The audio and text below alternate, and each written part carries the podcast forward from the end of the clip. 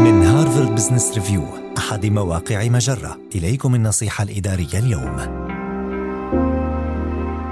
خطوات بسيطة للازدهار في العمل.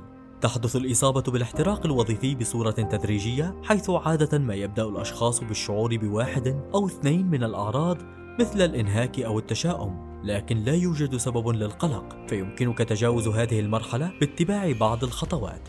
حاول أن تدرك المشكلة في وقت مبكر ثم ابحث عن شخص يمكنه مناقشتك في أفكارك وإعطائك وجهة نظر أخرى سواء كان هذا الشخص صديقا جيدا أو أحد أفراد العائلة أو معالجا نفسيا أو مدربا فبمجرد الإصابة بالاحتراق الوظيفي يتجمد العقل.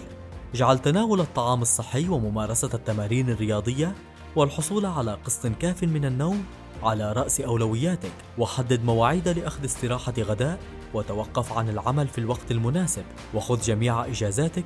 أعد النظر في دورك الوظيفي وثقافة الشركة مع مديرك أو كبار القادة الآخرين لمعرفة كيفية تهيئة بيئة عمل يمكنك فيها النجاح والازدهار.